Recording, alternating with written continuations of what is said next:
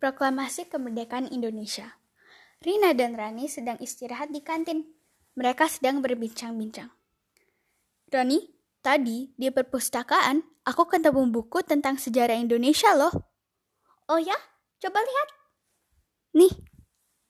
Mereka membuka bukunya dan memasuki topik tentang proklamasi kemerdekaan Indonesia. Wah, tidak disangka ya. Ternyata proklamasi kemerdekaan Indonesia itu dilakukan di rumah Soekarno loh.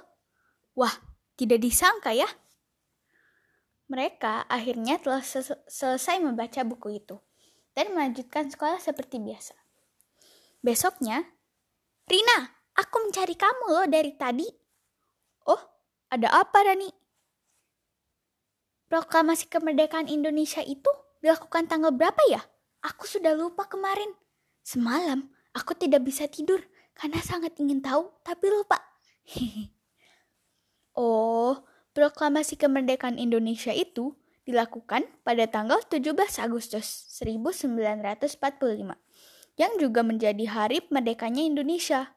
Proklamasi kemerdekaan Indonesia ini dilakukan oleh Presiden pertama Indonesia, yaitu Soekarno.